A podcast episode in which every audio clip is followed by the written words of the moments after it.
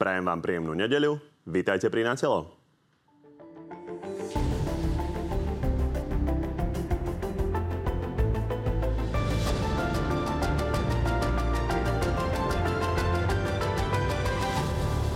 Slovensko má za sebou prvý týždeň novej vlády. Prezidentka od nej chce, aby upokojila rozhádanú spoločnosť. Dovolte mi, aby som vám zablahoželala k vymenovaniu. Otváram historicky prvé rokovanie vlády odborníkov. No a zatiaľ, čo Zuzana Čaputová vyzýva na pokoj, parlament si žije vlastným životom. Sú šialenosti ekonomické za miliardy eur. Mám ten pocit, že som sem dnes mal prísť aj s kalkulačkou. Návrh ukončiť schôdzu predčasne neprešiel a tak nás legislatívna smršť s neistými výsledkami čaká aj na budúci týždeň. Je to väčší chaos, ako som čakala. Pokiaľ nám to teraz nedajú čierne na bielom, tak ja ani netuším, ako bude pokračovať parlament. Kolegovia, už len tri hlasovania. Už to vydržíme. Okrem toho máme pre vás dnes aj exkluzívny prieskum o tom, ktorý z lídrov strán by nás ako premiér dokázal najlepšie reprezentovať v zahraničí. No a našimi dnešnými hostiami sú exministerka, dnes poslankyňa za SAS, Maria Koliková. Dobrý deň. Dobrý deň. A predseda hlasu Peter Pellegrini. Takisto dobrý deň. Peknú nedelu prajem. Poďme začať tým prvým týždňom novej vlády. Pán Pellegrini, vy ste vyhlásili, že nevyslovíte dôveru v parlamente tejto vláde, ale zároveň, že to nie je pre vás super, že superom ostávajú politické strany a vlastne zadefinovali ste jej úlohu ako kúriť a svietiť. Ale my žijeme pomerne turbulentnú dobu, takže je možné, že sa nebude len kúriť a svietiť. A je tam niekoľko otázok, ktoré možno budú vyslovene politického charakteru a bude ich treba sa nejakým spôsobom k ním postaviť. A tu je prvý príklad. Trúfnete si napríklad podporiť nákup amerických vrtulníkov Viper napriek kritike teda už dnes asi bývalej opozície? Hm, zatiaľ sme sa o tom nerozprávali s pánom ministrom, ale na všetko si trúfam, na čo e, je nejaký racionálny dôvod. Vy ste povedali, že ten nákup považujete za výhodný, tých 12 bojových vrtulníkov. Znamená to, že ho má schváliť tá úradnícka vláda? Otázka, či môže. Tak výhodný z toho ekonomického hľadiska, keď e, vám údajne, teda podľa toho, čo viem, majú ponúknuť niečo za 900 miliónov a máte za to zaplatiť len 300, tak z tohto pohľadu ako ekonom musím povedať, že asi je to výhodné. Pochybnosť je skôr o tom, že bolo by dobré, aby definitívne velenie našej armády odpovedalo, či takúto spôsobilosť chce mať, či vôbec to zapadá do konceptu našich ozbrojených síl. To už teraz nejde o výhodnosti. Pocit, že to neurobila armáda? Ale veď ak povedala, že áno, tak v poriadku. Ja som to len nikde oficiálne Lebo pán nezachytil. Erik Tomáš hovoril teraz aktuálne, a... po tom, čo sme si prečítali váš výrok o tom, že podľa vás je to výhodné, je to dobrá kúpa, budeme mať kompletne vyzbrojené letectvo, tak on povedal aktuálne pre Radio Express, že tie vrtulníky bojové určite nie, nie sú v pláne rozvoja armády, je to nejaký zvláštny, nechcem povedať biznis, ale zvláštna dohoda. Oni v, pláne roz, oni v pláne obnovy armády nie sú, to je pravda. Ten dokument, keby ste si prečítali, tak tam to nie je. To ja je samozrejme fakt. ako pilot a letec sa teším každému leteckému prostriedku, ktorý na Slovensku príde. Preto hovorím ešte raz, ak máte za 900 miliónov vec zaplatiť 300, to je výhodné, nech by to bolo hocičo. Po ďalšie, keď povedia naše, e, naše e, velenie armády, povie, že je to OK a vedia s tým narábať, nech sa páči. Ale to, či to vláda môže urobiť alebo nemôže, táto, ktorá bude mať také právomoci ako vláda Eduarda Hegera, by nám mohol pomôcť rozlusknúť ústavný súd, pretože my sme aj vyzvali vládu Eduarda Hegera, či by sa ona nechcela spýtať aj pre sám taký svoj vlastný komfort, čo môže a čo nemôže robiť. Nech požiada o výklad ústavy, aby sa vyvarovala potom pochybnostiam, ktorým čeli stále vláda a Hegera s Naďom. Pani Koliková. No, toto je celé politická hra e, zo strany hlas, pretože je zrejme, že ak vláda nemá dôveru, tak sa na nej pozeráme s nedôverou. To je proste predsa jasné. Takže ak niekto chce, aby tu bol pokoj v nejakej miere a ľudia mohli naozaj pokojne čakať na predčasné voľby a zorientovať sa v tom, že komu tú dôveru dajú v najbližších voľbách, no tak je dobré, aby tá vláda dôveru mala. To znamená, ak hlas nemá nejaké zásadné výhrady, tak je to uh, osobitná situácia a tá vláda je dôležitá, aby tú dôveru získala. A preto podľa mňa bolo veľmi dôležité aj z našej strany ocasky, že sme jasne povedali, že my tú vládu podporíme. No a váš pohľad na to, čo hovorí pán Pellegrini, lebo pravda je, že teda on pomerne jednoznačne povedal v marci, je to dobrá kúpa. Pán Erik Tomáš jednoznačne povedal v máji, tie vrtulníky bojové určite nie. Že nie sú v pláne obnovy ozbrojených síl. A ten dokument si prečítajte bola, vy a tam to nie je napísané. Či kupovať? Odpoveď bola, tie vrtulníky bojové určite nie. Je to nejaká zvláštna dohoda pána Naďa. Tak teraz, ako mám sa vyjadriť tej kúpe tých vrtulníkov? Áno. To bola pôvodná otázka. Jasné, dobre. No, tak na základe tých údajov, ktoré nám predostieralo ministerstvo obrany, tak sa to javilo ako dobrá kúpa, ako um, dobrá, výhodná výmena pre, pre Slovensko. To znamená, z tých dostupných informácií nie je dôvod, aby sme to teraz pochybňovali. Ďalšia vec, ktorá nás ovplyvní na naozaj dlhé roky a bude to riešiť nielen budúca vláda, ale možno aj tie ďalšie po nej, je to plán 100 miliónových investícií z plánu obnovy do mhm. nemocníc. A aktuálne sa nikto neprihlásil na tender na výstavbu nemocnice v Martine, čo mnohí už považovali teda za niečo stihnutelné konečne. A otáznejšie je ešte projekt v Bratislavských rásoch. Tak sa poďme pozrieť, že čo Boris Kolár navrhol v Natelo Plus, že ako on by to vyriešil, že by kúpil nemocnicu Penty v Boroch. Keď si niekto myslí, že tu na nejaké rásochy budú stáť, bude stáť za 5 rokov, za 10, je na omyle. A každý, kto to tvrdí, tak je luhár. To znamená, že z môjho pohľadu, aj keď akože ja nie som na, na fanúšik Penty, v žiadnom prípade, ale tá nemocnica stojí, ja by som ju, ja by som, ja by som ju bez problémov kúpil a spravil tam univerzitnú nemocnicu. Pani Kulíková, ako k tomu pristúpiť? Takto? No, uh, jednoznačne k tomu treba pristúpiť tak, že sú tu peniaze z plánu obnovy a treba postaviť reálny plán zo strany Slovenska, aby sme ich vyčerpali. Uh, Saska od začiatku upozorňovala, že je nereálne, aby sa postavili rásochy, že na základe tých termínov, ako je to dané v pláne obnovy, tak je to obrovské riziko, že jednoducho tie peniaze prídeme. Mne to príde v niečom ako podobný príklad, keď bol vyvíjaný obrovský tlak, dajme do plánu obnovy najvyšší súd, pretože bolo jasné, že to sa nedá stihnúť, že sú uh, jasné pravidlá z plánu obnovy uh, osobitne terminované. Myslíte budovu najvyššieho súdu? Áno, áno, budovu najvyššieho súdu, že proste to ne, nemôžete to tam dať, hej, lebo to nesplníte. A rovnako to bolo zrejme aj tu. Uh, Saska na to upozorňovala, bol k tomu osobitný materiál aj na, aj na vláde. Bohužiaľ, bohužiaľ Teraz nám ako všetko... problematická pribudla nemocnica v Martine? A treba povedať ohľadom Martinu. Vlastne už pred rokom upozorňovala Saska. Nakoniec robila osobitne aj tlačovú besedu priamo pred, pred touto nemocnicou, že ak okamžite nebude vyhlásená súťaž, tak sa to nestihne a bohužiaľ tie doťahovačky medzi bývalým vedením ministerstva zdravotníctva a novým vedením nakoniec dospeli k tomu, že jednoducho bolo to vyhlásené neskôr a zjavne v podmienkach, že sa to ani nedá urobiť. Pán predseda, čo s tým? Lebo je možné, že teda budete vy na čele tej budúcej vlády, alebo minimálne je súčasťou a budete sa potýkať s tými rozhodnutiami. Má to teraz zamrznúť, alebo Ale ako sme, sa Môžeme ešte doplniť, aby sme to riešenie dali. Skúsme teraz ešte... nechať eh, priestor pánovi Pelegrinimu a môžete doplniť. potom dopovedať uh, vašu reakciu. Takže je to 330 miliónov na Martin, 280 miliónov na Rásochy. Pozrite, ja som robil tlačovú konferenciu už dávno pred Rásochami. Ja som povedal, zabudnime na to, že Rásochy budú postavené z plánu obnovy. Ani ten skelet neexistuje. Po troch rokoch, keď som sa tam vrátil, som to našiel presne v takom stave, ako som to tejto vláde vyčistené odovzdal. Chcem odkázať pánovi Borisovi Kolárovi, že pokiaľ hlas vyhrá voľby a ja budem mať tú čest stať na čele vlády, tak sa začne stavať nemocnica Rásochy a štát bude mať jednu veľkú univerzitnú koncovú nemocnicu, kde sa bude robiť najšpičkovejšia medicína, veda, výskum, vzdelávanie, lebo to štát musí mať vo vlastných rukách. Tam potrebujeme silnú ruku štátu. Nech on si tu blúzni a rozpráva, čo chce. To, že Rásochy nie sú, je aj vizitka jeho vlády. Druhá vec, tých 220 miliónov na Rásochy som požiadal už dávno, aby boli presunuté medzi ostatné regionálne nemocnice po Slovensku, ktoré do 26. roku stihnú robiť rekonštrukcie, dostavbu nejakých pavilónov pri Martinskej nemocnici. Aj tá sa musí stavať.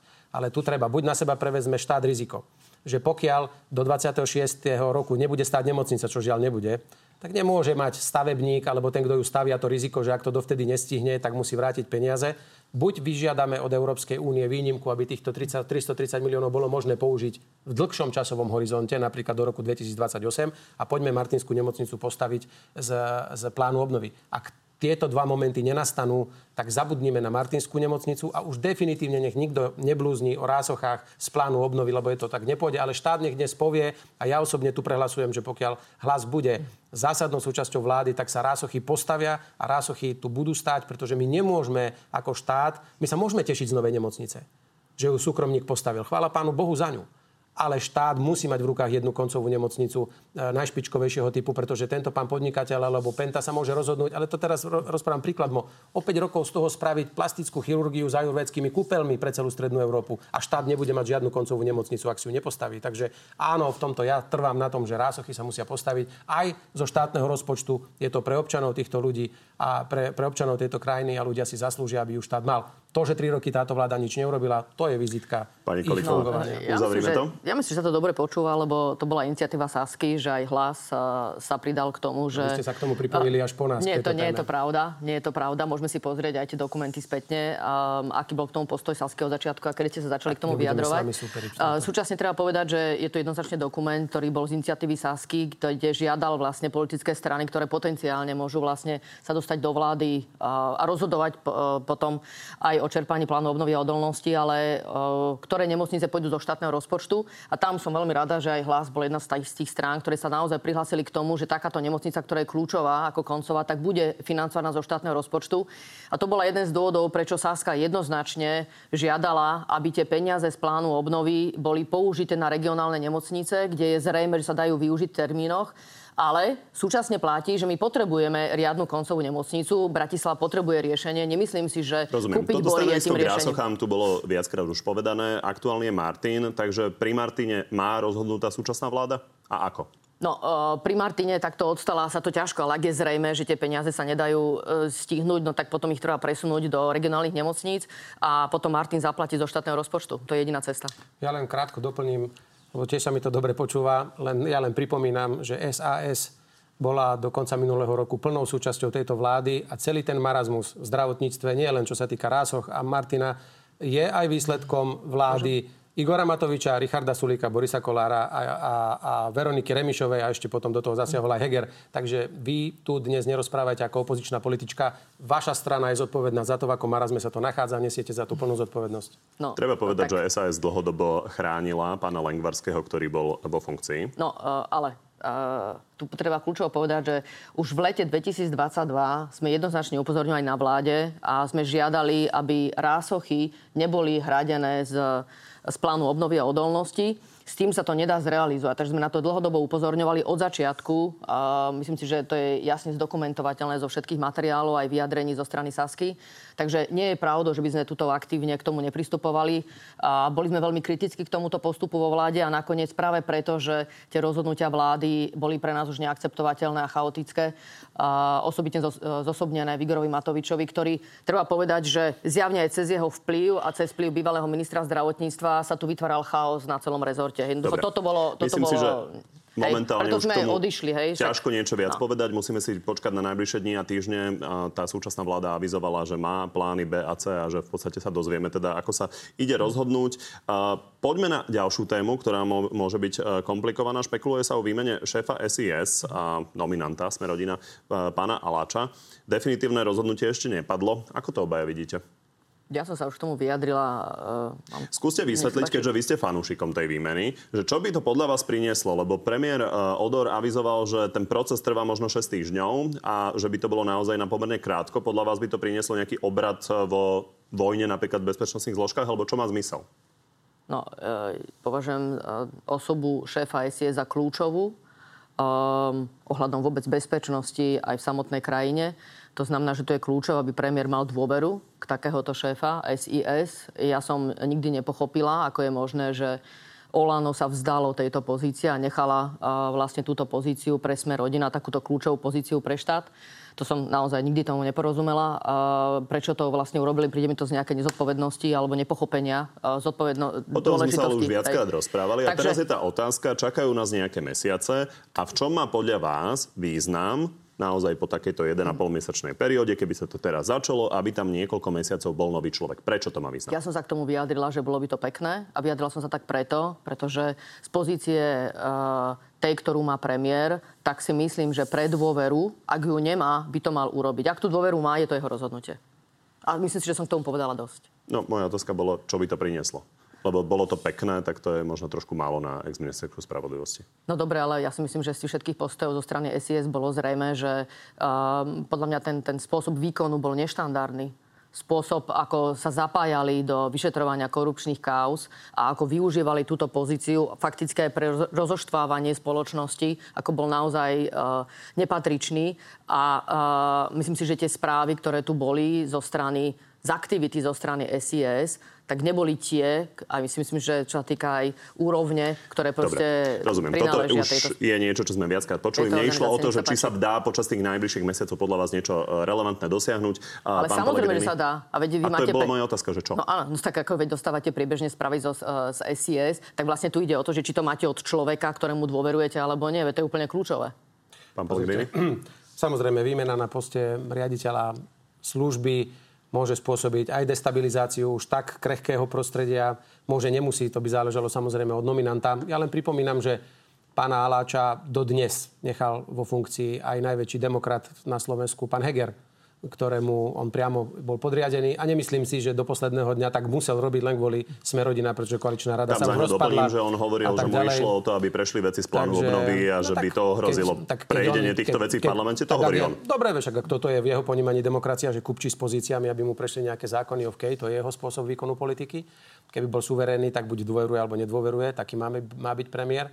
Premiér uh, Odor bude sa musieť uh, rozhodnúť. Ja som zaregistroval jeho vyjadrenia, že sa chce stretnúť s pánom riaditeľom Maláčom. Páči sa mi ten jeho prístup, že nestrieľa od stola. Áno, vymením, lebo si to tak žiada nejaká časť médií a nejaká časť politického spektra. Stretne sa a možno, že si nájdu k sebe cestu s pánom riaditeľom a výmena na poste SIS nebude ani predmet, Pán predmetom niečo. Čo je zaujímavé, že ja si nepamätám nikoho z lídrov, kto by toľko chválil tú vládu a je predstaviteľ a nejdete jej vysloviť dôveru. Ale ja som nechválil, ja len hovorím, že je to rozumný prístup, že predsa nebude vykrikovať, že niekoho odvolá, keď sa s ním ešte ani naživo nestretol a nevie ani, čo za človeka to je. A ja si myslím, že na tých posledných 6 mesiacov, pokiaľ pán riaditeľ SIS absolútne bude plniť priority, ktoré mu zadá premiér, tak e, nemusí byť otázka výmeny na poste SIS vôbec ani vôbec otázkou aktuálnou. Zaujímavé je, že Boris Kolár o to nejako špeciálne nebojuje a hovorí, že je to právomoc premiéra. Môžem iba krátko. Ja, ja dosť dobre nerozumiem, že ako sa destabilizuje spoločnosť výmenou šéfa SIS. Nie spoločnosť, služba. Pretože ak tam dáte nejakého tolka, ktorý nevie, ako funguje bezpečnostné Ale... prostredie, tak sa vám tam to môže všetko rozsypať a môže sa začať diať na službe kadečo. Preto prečo ja len tam, hovorím... Prečo by tam premiér dával tlk? Ale veď, a ja len hovorím, že sa to môže stať. Ako no, ho dá, sa môže všeličo. Stať sa môže, že ma zrazí auto, keď deti auto pôjde. Tak, hej? aj s tým musíte počítať. Uh, aj, aj, takže to je úplne jedno. Dobre. Ale je na tom, sa nás pýtal pán, pán redaktor, či to má nejaký význam alebo nemá. Ja tvrdím, že keď to vymení a zle to vymení, tak to môže byť ešte horšie, ako keď ponechá aktuálny stav. Poďme teraz na tému, ktorú voči SAS spoločne otvorili Smer aj Orano a je to hospodárenie na Expo v Dubaji a symbolom tých výhrad sa stali tieto slova. Teraz tým vážnym veciam má dnes dosť ťažkú úlohu. Dnes treba vyfiť pár. Pani Koliková, čo ste si povedali, keď ste videli to video? Ja si myslím, že na základe tohto videa hadam nebudeme hodnotiť význam výstavy Expo a všetko, čo preto urobil Richard Sulik ako minister hospodárstva. Dôležité je, je že teda to, to video je jedna vec a druhá vec je, prepačte, teda doplním, keď a... hovoríte, že to video samozrejme nedáva zmysel ako niečo, čo máme riešiť. Druhá vec sú nevyučtované náklady, ktoré mm. majú podľa ex-ministra hospodárstva Hirmana dosahovať až milión eur. To vysvetlíte ako občanom. Uh, ja nemôžem teraz konštatovať, že sú, nevysvetlené, že sú nejaké nevysvetlené účty. Tu máme nejaké vyjadrenie... To konštatuje pán Hirman. Tak, presne tak. Z ministra Hirmana, ktorý bol, myslím, posledne vo funkcii, kedy sa rozhodol zrazu, že robí takéto vyhlásenie. Treba povedať, že Expo tu bolo proste uh, stovky dní, uh, bolo tam stovky rokovaní. Uh, ja neviem teraz ani takto z rukava vysypať celú štatistiku tých dôležitých rokovaní, ktoré tam bolo, ale som sa na to pozrel, bolo to skutočne množstvo. A urobiť takéto vyhlásenie s tým, že niečo je tam nevydokladované, ako to mi príde teda naozaj od brucha. Tak ono my nemáme žiadny problém. Konkrétnejšie. Tak, my nemáme On žiadny... povedal, len doplním, ja len do... aby sme ja vedeli, o čom sa bavíme. Že nemáme žiaden problém, aby NKU preverila samozrejme všetky tieto platby. Súkromná agentúra riešila ubytovanie, riešila samozrejme služby, ktoré súvisia tak to bolo veľmi zvláštne, keby ste mali problém s tým, aby NKU preverila niečo. Keďže no, tak, ale však ja hovorím, že žiadny problém s tým nemáme. Však sme za to zahlasovali aj v Národnej rade. Chápem. Takže Dobre. nech sa páči. Konkrétne a povedať, že tento pozná doplnil. Richarda Sulíka, tak ho pozná, že jednoznačne uh, si skutočne nie je nejak odkazaný na to, aby si e, štátom on mal zaplatiť nejaké takéto služby a pohostenie. Práve naopak. Je úplne zrejme, že v tomto robí veľmi zásadný rozdiel a jednoducho platí to vždy zo svojho vrecka. Takže je, te, tento kontext, tak ako samozrejme z toho vyplýva, je veľmi hlúpy, ale nezodpoveda pravde. Dobre, tu nejde samozrejme o účet za Richarda Sulika konkrétne, to hovoria politici, ale ide o to, o to že je tu milión e, štátnych peňazí a pán Hirman konkrétne konštatuje, že bolo prenajatých 8 apartmánov mm. a len 3 sú vlastne jasne vydokladované, kto a prečo v nich býval. No to tvrdí pán Hirman, ale ja som o tom presvedčená, že toto nebude výsledok správy NKU. Som o tom skalopevne presvedčená. Pán Pellegrini? Ja takisto nerobím záver len z toho videa. To video možno len dokresluje celú tú atmosféru, ale naozaj aj mne osobne vadí to, čo hovoril minister Hirman bývalý, že chýbajú doklady na takú obrovskú sumu. Veď Slovenská republika v minulosti organizovala veľké podujatia, aj Expo, aj sme predsedali Európskej únie a tak ďalej, ktoré stáli veľa peňazí, lebo krajinu treba reprezentovať. Len nikde som nezachytil, že by e, vo vzduchu lietali výdavky za milión bez toho, aby k tomu boli doklady, alebo že by boli prenajaté luxusné apartmány, ktoré si vlastne využíval hoci kto, hoci ako možno, keďže na to nie sú dáke mená. Ale ešte raz počkajme si na to rozhodnutie NKU, aj keď NKU bude trvať veľmi dlho a to sa možno dovolie ani nedozvieme. No.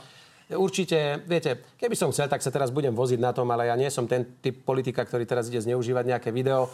Mám obavu a šíri sa, že to video má viac minút ako len tie, čo sme zhliadli, takže ešte môže byť sranda väčšia ale to som počul len na chodbách parlamentu, to mm, budeme vidieť, kde to ešte pôjde. Mňa skôr zaujíma ten milión 54 tisíc účet a tak ďalej, lebo to, je peniaze, to sú platené z peňazí daňových poplatníkov. Ak niekto tancuje, spieva, robí si čo chce, nech sa páči, ale ak to robí za peniaze ľudí, tak to treba vydokladovať. Treba povedať, že politici Môžeme musia ešte?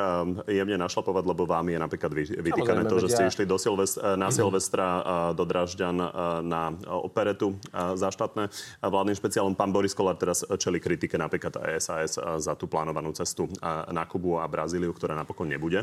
No, viete, podľa mňa sú tu oveľa horšie kauzy, o ktorých by sa mali rozprávať, ako napríklad, kto naozaj sprevádzal Roberta Fica k Angele Merkelovej a podobne.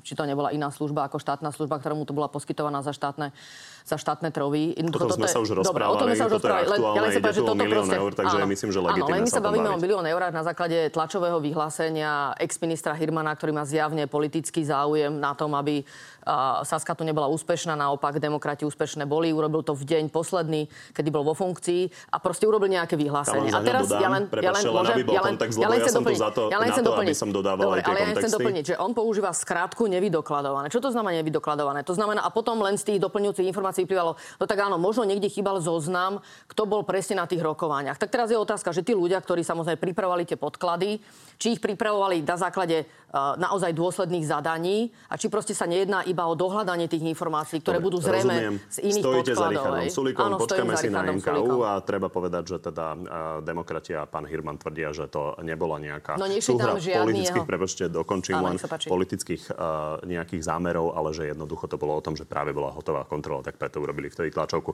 Ja, ja, ale... ja len sa povedať skrátko ešte, tiež takú rýchlo. Proste vôbec nie je pravda, že by sa tam vozili kamaráti a jeho rodina. To proste nie je pravda pravda. Bolo nešťastie, že tam išla jeho dcéra, ale celý ten pobyt, všetko hradil Richard Sulik samozrejme.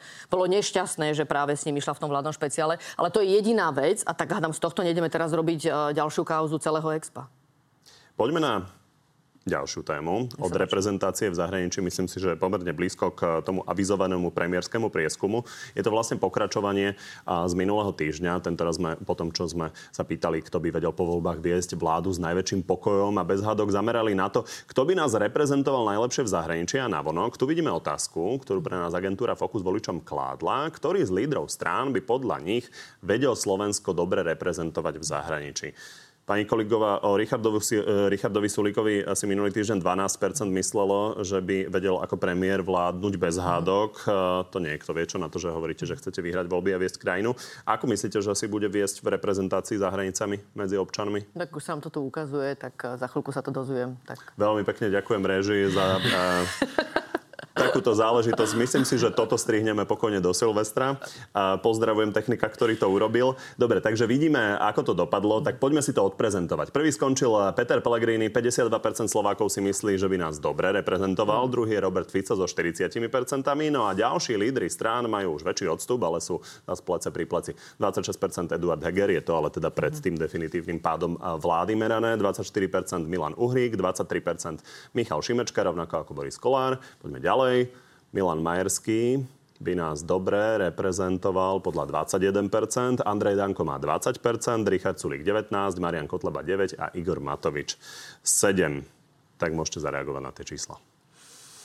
Tak e, v rámci toho prieskumu toto je výsledok a ten treba brať do úvahy, že takto sa vyjadrili ľudia, ktorí boli oslovení, ale e, určite to nehovorí o tom, e, ako jasno má Saska v zahranično-politickej orientácii Slovenska a v podpore Ukrajiny. Takže áno, toto je výsledok, ktorý hovorí na základe otázky, ale myslím si, že čo sa týka zahranično-politickej toho, kde patríme, tak je to každému jasné. Pán Pellegrini. Ja chcem len veľmi pekne poďakovať aj za minulotýžňový e, e, za minulotýždňovú podporu ľudí, čo sa týka pokoja. Aj teraz ja len chcem povedať, že naozaj som sa vždy snažil aj ako predseda vlády e, reprezentovať Slovensko doma aj v zahraničí tak, aby sa ľudia na Slovensku nemuseli za svojho premiéra hambiť. A tak by som rád, ak dostanem od nich dôveru, pokračovala ďalej. Ono tá reprezentácia v zahraničí samozrejme súvisí, kto sa do takej vlády posadí, lebo záleží to aj od uh, koaličných partnerov. Napokon videli sme to pri Androji Vedankovi, akým spôsobom e, z pozície predsedu parlamentu ovplyvňoval to, akým spôsobom sa teda vláda zahranično-politicky správala. Pán Pelegrini, pýtali sme sa veľa na smer, tak sa chcem opýtať teraz na republiku, lebo v útorok tu bola v Natelo plus Monika Beňová, europoslankyňa za smer a ona bola najradikálnejšia z pohľadu toho, že ona určite odíde zo smeru pri akýchkoľvek náznakoch spolupráce s republikou, ale teraz povedala, že si vie predstaviť, keby sa tá republika zmenila, takže by mohla aj ona zmeniť na, na ňu pohľad. Poďme sa na to pozrieť. Keď Smer vyhrá voľby, aby som tomu ja rozumela, a bude zostavovať vládu. A strana republika povie, že sme strana, ktorá si váži holokaust a váži si obete druhej svetovej vojny. Uh, uznávame uh, nepretržitý boj proti fašizmu a vážime si Slovenské národné povstanie Takže či potom ja by som sa na to pozrela inak? Áno, potom by som sa na to pozrela inak. Tak toto máte aj vy? Nie. Ako Monika Beňová? Nie. To je také presne typické. Pozdravujem Moniku. Ona už viacej takýchto salto mortále predviedla za posledné roky, kedy raz bola totálne nie a potom nakoniec bola zase proti, alebo nepočula, čo počulo celé námestie a tak ďalej. A je to presne taká tá dvojtvárnosť, ktorú v poslednom čase v tom smere pre, pre, pre, predstavujú, či už na sociálnych sieťach, potom iné na, na stretnutiach s veľvyslancami alebo iné do médií. Ale ešte raz, u mňa a u mojich kolegov to takto nefunguje. Ja keď som spolu zakladal hlas, sme povedali, jeden zo základných pilierov je antifašistický a protifašistický a jednoducho zlo nestačí len prezliecť do krajšieho obleku. Jednoducho my v hlase ani neuvažujeme a nerozmýšľame o tom, že by naša spolupráca budúca mala byť založená na nejakej intenzívnej spolupráci alebo koaličnej spolupráci s republikou, to asi dáva logiku, pretože títo ľudia zatiaľ ale to nestačí, ako povedala Monika Beňová, len povedať. Veď ako nemôžete iné konať niekoľko rokov a potom len povedať, že to je naopak. Ja si nemyslím, že títo ľudia nespochybňujú holokaust, že nespochybňujú hrôzy druhej svetovej vojny, že e, nespochybňujú hrdinstvo Slovenského národného povstania. Ona ja povedala, hovorím, že keby povedali no a, ja hovorím, a bolo že... by to dôveryhodné, áno, áno, áno. A teraz tak potom by no. ona zmenila možno tak, na nich pohľad. A ja zasa tvrdím za mňa, teraz nekomentoval som ju, že ja si nemyslím, že títo ľudia sú takí, ktorí toto nerobia. Ja si myslím, že dodnes nám neukázali, že by nespochybňovali SNP, že by nespochybňovali nespochybňovali holokaust a že by nespochybňovali hrôzy fašizmu a druhej svetovej vojny. Preto je pre mňa táto otázka úplne zrejmá a jasná a ja neplánujem ani ľudsky, ani osobne touto stranou nejakým spôsobom intenzívne spolupracovať. To je, dúfam, jasné od vzniku strany hlas. Na to ani nemusíme mať reláciu, aby to bolo jasné všetkým. Dobre, hovoríte, že je to jasné, ale napriek tomu k takej tej vete, ktorá by bola jasnou odpovedou na to, že hlas nebude vládnuť zo stranou republika po najbližších voľbách, ste sa ešte neodho- Pozrite, neodhodlali. To je to isté, ako keď poviem, že takisto si nemyslím, že by sme vôbec mohli ešte niekedy legitimizovať Eduarda Hegera a jeho demokratov za to všetko, čo napáchal v tejto krajine. A na to nepotrebujete počuť tú vetu. To vychádza z logiky veci. Asi, že človek, ktorý zdevastuje krajinu, ktorí majú potrebu eh, počuť jasné odpovede. Poviem, by to určite sa počuť. nechystáme na spoluprácu s republikou. Čiže s ňou nebudete vládnuť s istotou? Ja predpokladám, že voľby dopadnú tak, že nebudeme vládnuť určite s republikou. Jednoducho hodnotovo... A keď dopadnú tom, inak, ako očakávate? My sa hodnotovo nedáme, pozrite sa, hlas má svoje hodnoty a keď to nedopadne inak, tak hlas neurobí také koalície, len aby silou mocou bol pri moci. To chcem všetkým jasne povedať. Hlas si zachová svoje hodnoty, na ktorých je postavený a nesklame dôveru obyvateľov tým, že bude ochotný sa spriahnuť s čertom, diablom, len aby bol vo vláde. Z toho sme my už vyrástli. My nie sme novoznikajúca strana, ani nejaká strana nováčikov, ktorí silou mocou túžia po ministerských kreslách. Chceme dostať silnú dôveru ľudí, urobiť niečo pre Slovensko, pre jeho budúcnosť a dať ľuďom nádej na lepší život, ale neurobíme to len, na, aby, len aby sme sa pospájali s hocikým a pošliapali aj po tom protifašistickom pilieri, na ktorom hlas stojí. Dúfam, že som povedal to veľmi jasne a každý si nájde v tom jasnú odpoveď, aj keď ju možno nepoviem presne, ako si to vyželáte. Tak možno, aby sme nemuseli hľadať, tak skúsme byť konkrétny, lebo Už vy ste sa pomerne pobavene Uh, počúvali ste o Monike Beňovej, akým no. spôsobom podľa vás teda uh, radikálne mení názory a že to nebolo iba raz. Takže Eh, za akej situácie, čo by bola tá situácia, kedy bolo nutné ísť do vlády s republikou? Že čo je tá situácia? Aby sme si vedeli predstaviť, ako to bude. taká situácia nemôže nastať. Ani nenastane. Pani Koliková? No ja si myslím, že teraz sa ma pýtate, že či Saska je pripravená ísť do vlády s republikou? To je tá otázka, či ak? Skúste okomentovať to, ako vidíte toto, čo povedal pán Pellegrini, lebo ja si myslím, že toto bolo najjednoznačnejšie zatiaľ, čo povedal. Uh, no, ja Keďže to vytýkate hlasu. Uh, Veľmi pravidelne. No, uh, poprvé, to, čo povedala Monika Beňová, ja si to ani neviem predstaviť, uh, že ako vlastne to, to mám chápať aj ako občan, že teraz niekto tu spochybňuje holokaust, má zjavne prejavy fašistického charakteru, ale teraz, keď e, je po voľbách a príde povedať, no e, keď budeme s vami vládnuť, tak vy po nás niečo chcete, toto, aha, dobre, tak e, máme čo prehlásiť, toto, fajn, tak ideme do toho. Ona že, dodala, takto... že to musí byť dôveryhodné, no, to povedala. Dobre, Feď, áno, a ešte prosím vás, urobte to dôveryhodne.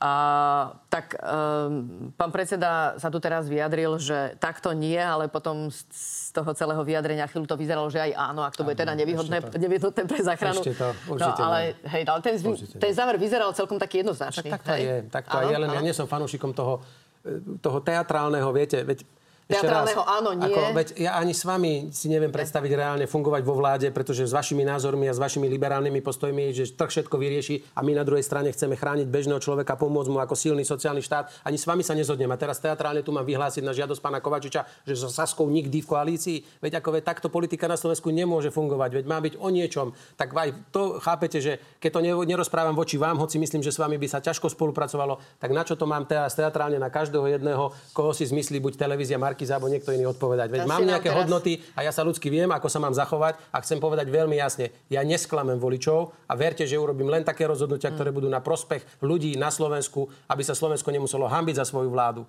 a tú dôveru ľudí ja nesklamem. A dúfam, že som to povedal teraz veľmi jasno a nikto ma nemusí podozrievať z nejakých zajačích úmyslov, že sa spriahnem s čertom, diablom, len aby som bol premiér. Ja už som premiér bol, ja pôjdem už len do takej vlády, ktorá je ochotná pre ľudí urobiť niečo viacej ako tie predchádzajúce. Pani Koliková, tak uh, mali ste teda priestor okomentovať pána Pellegriniho, tak poďme teraz... Ja môžem, môžem, môžem ešte k tomu povedať, lebo teraz som sa v tom, že ja musím sa priznať, že stratila, že s kým teda pojete, nepôjdete.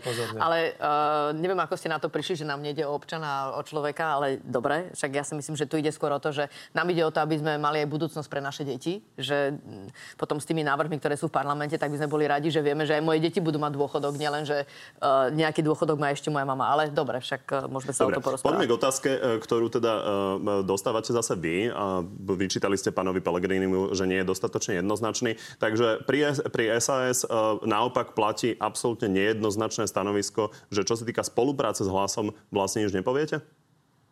Ja myslím, že sme to už povedali viackrát a úplne jednoznačne, že... Vôbec nie. Ale, že máme jednoznačných Richard sluboval, že pred voľbami sa jasne vyjadri. Potom pán Gröling povedal, že on si myslí, že možno nie je vhodné sa vyhraňovať. Takže nie, nie je to jasné. Čiže aký je postoj Marie Kolíkovej? Postoj Marie Kolíkovej je, že urobíme maximum pre dobrý výsledok vo voľbách a radi by sme mali za partnera, či už je to progresívne Slovensko, ale však uvidíme, kto sa ďalší dostane k ním. A toto je jasnejšie ako to, čo povedal pán Ja si myslím, že je to úplne jasné a stačí to. Dobre, čiže inými slovami nebude sa SAS vyhraňovať a nepovie, že či pôjde e, s hlasom po voľbách, respektíve či by mohla ísť s hlasom do voľbách, eh, po voľbách eh, do vlády? Ja si myslím, že naše hodnoty sú úplne zrejme. A iba s tými, s ktorými ich budeme vedieť naplniť, iba s tými poďme do vlády. To je, myslím si, že úplne jasné z vyjadrení Sásky aj z programu. Dobre, čiže inými slovami nepoviete s hlasom áno alebo nie? A povedala som dosť a veľa. Ale nepoviete. No, stačí, ako nie. som to uviedla.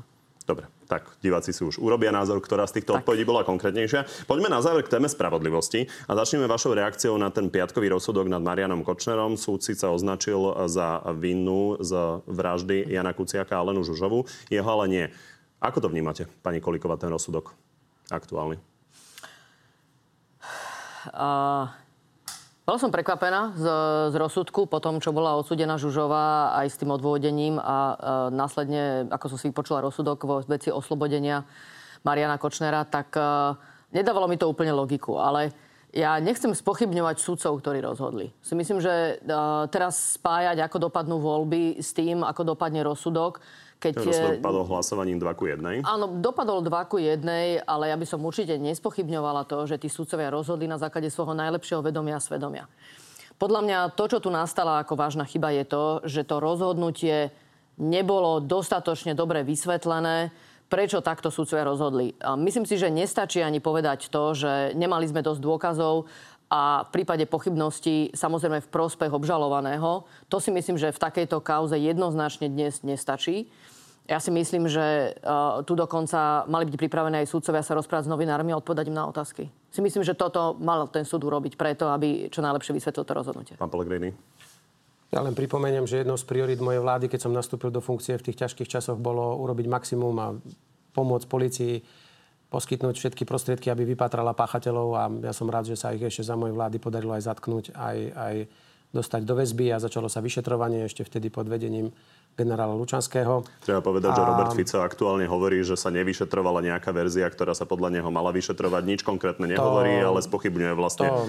Tam... celé to vyšetrovanie. Nech si to on hovorí. Ja hovorím, že sa podarilo e, v krátkom čase vypátrať a, a, a dolapiť týchto páchateľov a samozrejme sa začalo konať aj voči potenciálnym objednávateľom.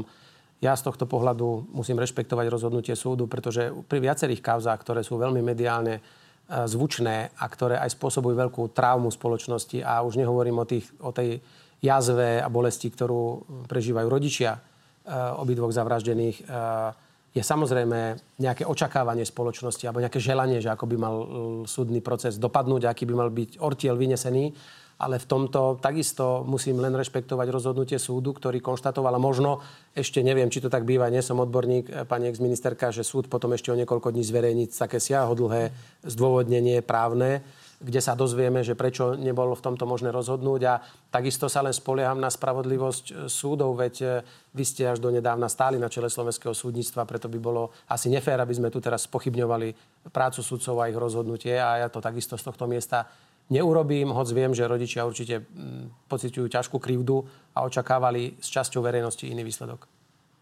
Chcete no. niečo dodať?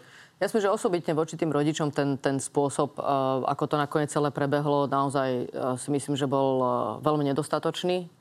To je tak jemne povedané, že jednoducho nestačí rozhodnúť, ale treba urobiť všetko preto, aby sme dôverovali, že tá spravodlivosť tu existuje a je zrejme zo všetkých reakcií, že takéto presvedčenie tu tá spoločnosť nenadobudla.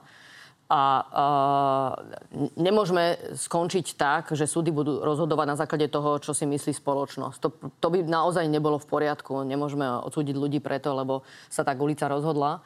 A, a môže to akokoľvek cítiť veľmi uh, spravodlivo a silne, ale v tomto musí tu byť uh, proste nechaný priestor pre sudcov, aby na základe tých dôkazov, ktoré majú a toho vyhodnotenia, aby to rozhodnutie správili so všetkým, čo k tomu patrí. No ale potom by sme my mali rozumieť, prečo to tak urobili a to sa tu proste neudialo. Hovoríte o tom odôvodnení. Budeme a, si teda musieť počkať na ten je, ďalší to vývoj. Je? A je bezpočet rôznych kauz z čias vlád Smeru a keby sme chceli len jednu podrobne rozobrať, tak to musíme byť tri relácie. Ale poďme rozlusknúť aspoň jednu dôležitú vec, lebo vy ste momentálne na to reagovali, pán Pellegrini. A je to interpretácia toho, čo zaznelo na nahrávkach vyšetrovateľov okolo Jana Čurilu. Zdá sa totiž, že na politickej scéne dokonca už nie je ani elementárna zhoda na tom, čo počujeme.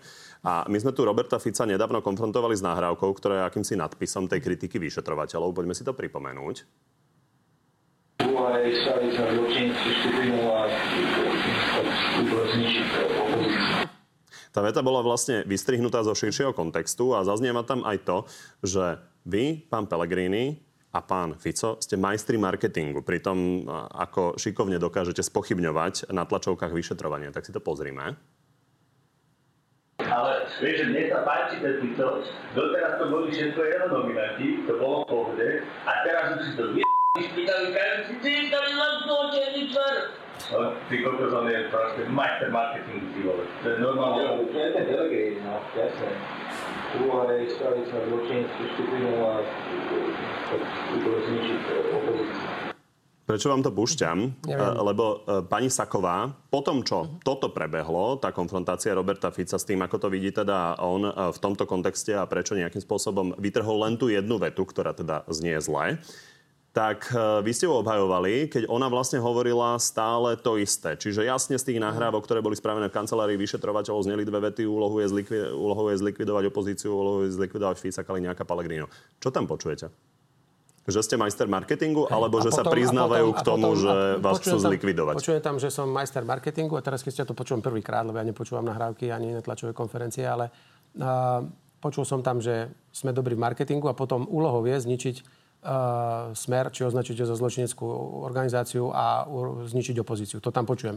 Nepočul som tam nejakú vsúvku, že lebo oni tvrdia, že toto je našou úlohou. Len nás označili, sme dobrí marketingy. Mar- no tak a vy to vidíte v inom kontexte a prečo Denisa Saková ja, to nemohla počuť v inom kontexte. Ja sa na to pýtam, ale ja to nejdem, počujete. Lebo je pravda, že my keď sme sa nejakým spôsobom snažili dopatravať, že čo bolo povedané, tak tie slova naozaj zaznievali vtedy na tlačových konferenciách. Úplne... Takže znie to ako citácia z tlačových konferencií. No tak ale prepáčte, e, ja som, tam je to tam napísané čierne na bielom, povedali to, povedali to. Ten kontext, vy ste vykladač kontextu, alebo kto je vykladač kontextu. My, my tam nebolo napísané, že my to... Sa ale ja som nevidel v tom kontexte napísané, že my tvrdíme, že je úlohou zničiť smer a zničiť opozíciu. Tam je napísané, že úlohou je to bol možno dovetok k tomu, čo majú robiť a nie k tomu, čo hovorili dve vety predtým. Keby som chcel o tom polemizovať, koho toto zaujíma? Mňa toto napríklad vôbec nezaujíma. Mňa zaujíma, že či slovenskí seniori budú mať od 1.7. vyššie dôchodky alebo nie. Zaujíma alebo že či máme preto. rozvrátené verejné financie a vy sa tu pýtate, kto s kým, kedy, čo pôjde nie. do vlády. Zaujíma nás to Dristy o nejakých vyšetrovaniach, ktoré nikoho nepomôžu a z toho sa ľudia nenajedia. A vy mňa tu budete hodinu cvičiť s tém, s kým pôjdem do volieb, ako čítam nejaké nahrávky, ktoré tu počujem prvýkrát. Namiesto toho, aby ste sa ma pýtali, čo chcem s touto republikou robiť, alebo aj kolegyňa by rozprávala, čo chce Saska robiť po vláde s touto republikou. To ľudí zaujíma a nie tieto, prosím vás, pekne vystrihnuté ja by som chcel vidieť, koľko bolo hodinu predtým a hodinu potom ešte, aby som si vytvoril kontext. Tak si to Prosím vás pekne, to, komu toto má pomôcť. Ale dobre, nech sa páči, ja neviem, čo chcete odo mňa počuť, lebo nie je to jasné. Ako, čo ide, o to, ide o to, že my to nepo, nepúšťame len tak samoučelne, lebo toto je nadpis toho všetkého, Hej. ktorý Smer používal na to, že nejakým spôsobom sa, sa bojuje ich, proti ja nemu. A, a ide o to, že či si myslíte, že tu sa vyšetrovatelia priznali k tomu, že chcú vás zničiť. Neviem, ako ide o to, či to tak vnímate. Ja neviem, ako mysleli tú vetu ale isto správa SIS, správa SIS a určité ďalšie vyšetrovacie tým oblúk, inšpekcia, všetky aktivity ukazujú, že sa diali nekalé veci vo vyšetrovaní a že máme tu pár expertov, jednotlivcov na vyšetrovaní, aj pár expertov na prokuratúre, ktorí sú schopní vyfabulovať spolu s kajúcnikmi nejaké trestné konanie a niekoho kľudne doviezať k obvineniu a budeme vidieť, či súdy teda budú spravodlivo fungovať a že mnohí títo ľudia sa oslobodia, alebo sa budú môcť e, svoje viny a domôcť lebo e, to hovoria štátne orgány. O manipulovaní hovoria štátne orgány. A ja teraz, ja isto nemôžem dnes povedať, hoď tu sedím s bývalou ex-ministerkou spravodlivosti, nemôžem dnes občanom, a neviem, či aj ona, na 100% priamo na kameru, na 4 oči, priamo do očí povedať, buďte spokojní, na Slovensku neexistuje, že by došlo k žiadnej manipulácii, ani len jedného trestného konania. To nie je pravda, preto tú pochybnosť mám. A či to mysleli onak alebo inak, sa spýtajte ich, ale ja som čítal a to, čo povedali, je to tam čierne na bielom. A v akom kontexte, ja tu nie som vykladač ani ústavy, ani kariet a ani nejakých Dobre, kontextov. Ďakujem. Myslím hej? si, že sme pochopili aj diváci. A ja len chcem dodať, že naozaj ja som vám posielal okruhy tém, ktoré máme rozoberať a naozaj neboli Texty. medzi nimi Texty napríklad dôchodky, ktoré teda. sme riešili pravidelne a budeme Ač, riešiť aj naďalej. Nech sa páči. Nemusíte sa hnevať za to na mňa. Teraz rozmýšľam, že kde začalo, bolo tu toľko vecí spomenutých, ale a, skúsim najprv vytrhnuté z kontextu. A myslím si, že asi je zrejme, že pán predseda bol vzdelávaný v čase, kedy skutočne tá, to školstvo nebolo postavené na čítanie textu s porozumením a počúvanie textu s porozumením. Čiže aj vy asi, lebo nie ste veľa mladšie odo mňa. Uh, No, ale mám dojem, že som sa zjavne, asi som ešte mala aj nejaké iné vzdelávacie kurzy Možno. a ten text porozumením nejak sa to ku mne dostalo, lebo myslím si, že o tom to presne je že keď si preči... A prosím, neskažte mi do reči, ja vidím... Ticho. No, super. A keď sme si pozreli ten text, tak je podľa mňa z neho zrejme, že sa tu rozprávajú dvaja vyšetrovateľia, rozprávajú sa o tom, čo sa deje a je zrejme, že použili určitú nadsázku a všetkým nám to zrejme je, ktoré sme si to celé prečítali a chceme tomu rozumieť. A keď tomu nechceme rozumieť a chceme spochybňovať korupčné kauzy, čomu naozaj veľmi uh, vydatne po, uh, pomáha aj uh, Slovenská informačná služba. Bohužiaľ je tomu tak aj tomu boju v rámci policie, tak, e, tak potom samozrejme vytrhávame z kontextu z vyšetrovacích spisov také časti, ktoré napovedajú, že tu je obrovská manipulácia a nemôžeme veriť, že tu vieme vlastne vyšetriť korupčné kauzy. A, uh, a vyšetriť ich je úplne kľúčové pre Slovensko. To je neuveriteľne chlebová téma. Pretože ak to nebudeme veriť tomu, že tu zákony platia pre každého, no nebudú nám sem chodiť investori. No nebudeme mať pracovné miesta. No síce vy by ste radi porozdávali všetko, hej, tak možno ešte pre vašu mamu ten dôchodok bude. No ale pre vaše deti už nebude. Pre moje naozaj sa obávam, že keď takýmto spôsobom k tomu pôjdeme, tak to tu nebude. Pretože investori k nám neprídu, rozdáme, čo ešte máme, už nám v tej špajzi fakt nič neostane.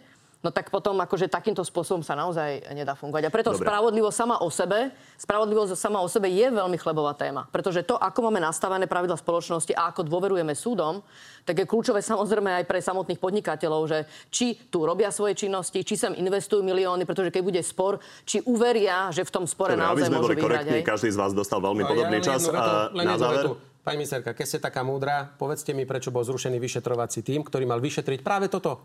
Práve toto. Ako to mysleli? Či chceli manipulovať niečo alebo nie? Prečo bol zrušený vyšetrovací tým? Oblúk? tým oblúk? Ja len dodám, že Prečo? mnohé iné kauzy nevyšetrujú celé Ale ja veľké sa týmy a vyšetruje ich jeden zaujíma, prečo to vyšetrovateľ. nie je vyšetrované? Prečo? To, viete čo, toto, toto nie je v tomto celom kľúčové. No nie. A, ale prosím vás, kľúčové je, že sa tu vytrhávajú z kontextu časti z vyšetrovacích spisov a potom sú tu šírené takéto Ja fámy a pýtam, keď to blúdy. tu hej. o tom rozprávame 10 minút, sa pýtam, prečo to nevyšetruje policia a vyšetrovať to chcela. Ale bol zrušený rozhodnutím vašej vlády tento e, vyšetrovací tým oblúk a nikto sa nedozvie, v akom kontexte to bolo myslené. Naopak tí ľudia boli ešte povýšení. No tak takto to funguje na Slovensku. Prečo by sa toto, ale to, toto vôbec nie je to pravda. vyšetrujete. tak Ale sú prosím vás, čo to tu rozprávate? Ale veď, ale čo to tu dobre, rozprávate? musím vás Generálny zastaviť. prokurátor tomu venuje osobitne Uvidíme. svoju časť svojho života. Hej, Treba vás. povedať, že tí vyšetrovateľia sú Ale vyšetrovaní. A chcem ešte jednu, tému na záver. A súd im zrušil rozhodnutia, ktoré Kolíková, súviseli s prepačte, obvineniami. jednu tému na záver, lebo je veľmi podstatná. Policia avizuje, že jeden z veľkých hoaxov roka 2023 môže byť manipulácia volieb. Tak chcem e, základný postoj vás k tomu. Pán Pellegrini, e, vy ste nového ministra vnútra, pána Šimka, vyzvali, aby zabezpečil dôveru občanov vo voľby. Ako ste to mysleli? No tak, tak, aby bojoval aj proti týmto hoaxom, aby ukázal ľuďom, viete, hoaxom, a dneska to podala dobre pani ministerka bývalá Saková v inej televízii, s hoaxmi musíte v prvom rade bojovať tak, že vláda, dôveryhodná vláda, žiaľ takú sme nemali, diskutuje a rozpráva sa so svojimi občanmi a vysvetľuje im veci, reaguje na hoaxy a milné informácie. Tak som ho vyzval, aby normálne možno vysvetlil ľuďom, ako sa to vlastne spočítavajú tie voľby, do akého systému sa to nahadzuje. Či je možné, aby niekto zmenil percentá len tak, že tam príde tajná firma z Ameriky, ako to niekto hovorí, a zmení nám tu výsledky volieb. Alebo respektíve, aká iná kontrola občana môže ešte byť. Veď sa ide asi schváliť a schválili sme zverejňovanie okrskových jednotlivých tých zápisníc. Každá politická strana tam má svojho nominanta. Čiže ja som ho vyzval v tom dobrom práve očakávajúc tieto dezinformačné šumy a toky, kde žiaľ, myslím, že je prieskum, neviem, či už bol von, či nebol, a myslím, že bol, Uh, alebo som ho niekde zachytil, že 50% ľudí si myslí, že voľ, alebo plus minus, možno 40, že voľby môžu byť zmanipulované. No tak pán minister Šimko, to je už jedno, čo on bol predtým, alebo akú ja mám dôveru, nemám, by mohol váhou svojej osobnosti a možno prístupom Rozumiem, informácií vyvrátiť tieto Máme poslednú Tak som minútku. to myslel, nesmiete, myslím to v dobrom. Pani, pani Hej. ex-ministerka, e, máme poslednú minútku, takže vy dostanete priestor v áno, nie, pretože ten váš postoj bude asi jednoduchší. Poďme na záverečnú rubriku. Môžem, ani sa nemôžem už Počkajte na túto otázku. Na úvod rovnaká otázka pre oboch. Máte obavu, že by mohli byť na Slovensku zo strany štátnych orgánov manipulované voľby? Nemám vôbec žiadnu obavu. Áno, nie. Nie, nemám vôbec žiadnu obavu. Pán Pellegrini. Nemám ani ja obavu. Pani Kolíková, stojíte plne za Richardom Sulíkom v tom, že pri organizácii Expo v Dubaji neboli neúčelne minuté štátne peniaze? Stojím. Dobrá voľba definitívne odhlasovala spojenie s hlasom. Je teda Tomáš Drucker váš primárny kandidát na prípadného ministra zdravotníctva? Nie. Ostáva to pani Dolinková? Áno. Opäť na záver, rovnaká otázka. Strana demokrati aktuálne tvrdí, že Robert Fico chce po voľbách zrušiť priamu voľbu prezidenta a nechať sa za neho zvoliť parlamentom. Takže ponechajme bez komentára, či je to obvinenie relevantné. Moja otázka je iná. Je vylúčené, že by ste dvihli ruku za zrušenie priamej voľby prezidenta? Pani Kolíková. Vylúčené. Vylúčené. Tak vám ďakujem, že ste prišli do Markízy. Toto bolo naozaj krátke, áno, nie. Z dnešného na telo je to pri ďalšom. Všetko pri ďalšom sa vidíme opäť v nedeľu. No a v útorok popoludní máme pre vás v pravidelnom čase na TV novinách na telo plus, tentoraz s ex-prezidentom Andrejom Kiskom. Príjemný zvyšok nedele.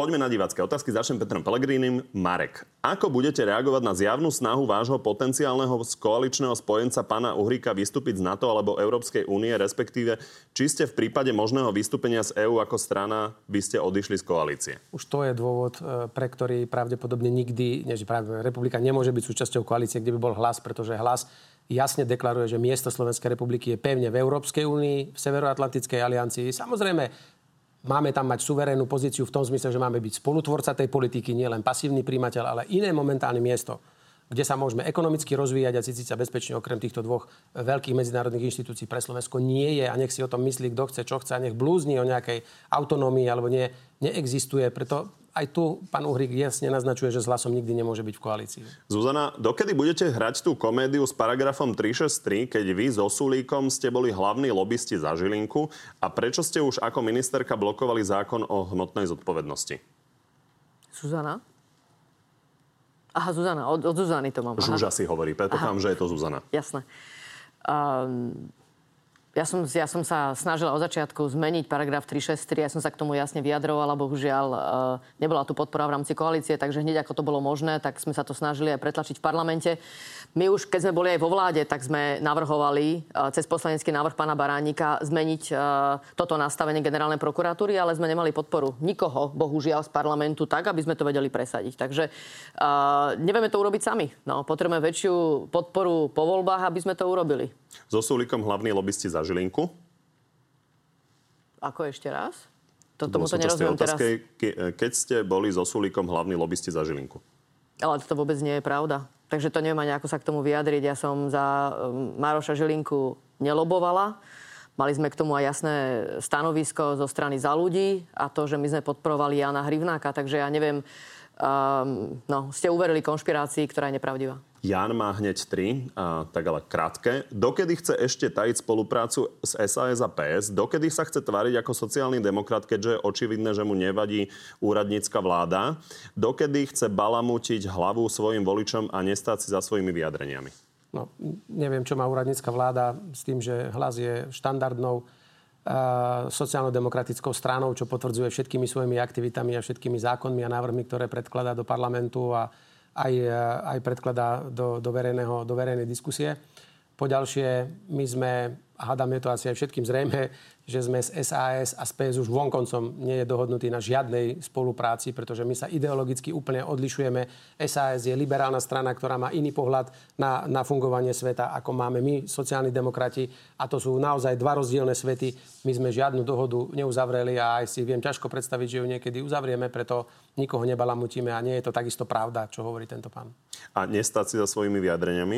Viete, ono treba možno trošku pozornejšie počúvať a nie tiež nenaletieť na niekoho komentár, ktorý vám z dvoch vecí spraví nejakú nejednoznačnosť. Väčšinou, keď si pozriete od A po Z a doslovne, čo som kedy povedal, tak nakoniec došlo na naše slova a nakoniec to tak vždy aj bolo a nič sme na tom nemuseli meniť. Rastio, či si uvedomuje, že Sulík ťahá Sasku na dno? Myslím si, že Richard Sulík robí maximum preto, aby Saska rástla a ja mu dôverujem. Jozef, Uprednostnili by ste vládu bez smeru, ak by bola iná možnosť? Snem 10.6. zadefinuje zásadné podmienky vstupu hlasu do akejkoľvek vlády a potom sa musíte všetci chodiť pýtať ostatných politických strán, či budú súhlasiť s týmito podmienkami, ktoré tam zadefinujeme a to bude naša definitívna odpoveď až do volieb. A z podobného súdka nebojíte sa, že pán Fico by mohol dačo na vás vytiahnuť pred voľbami?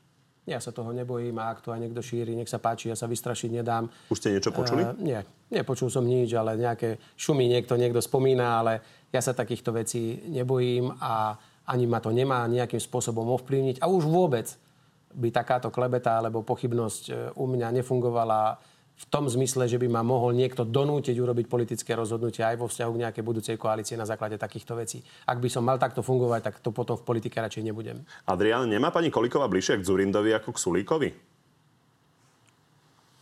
Tak uh, myslím si, že je jednoznačné, že som členka strany SAS, tak určite mám bližšie k Richardovi Sulíkovi. Uh, ja si vážim uh, Mikuláša Zurindu a vždy som rada, keď môžem mať aj vzájomnú akúkoľvek výmenu ale nič to nemení na tom, som členka SAS a je mi bližšie Richard Sulík. Ďakujem.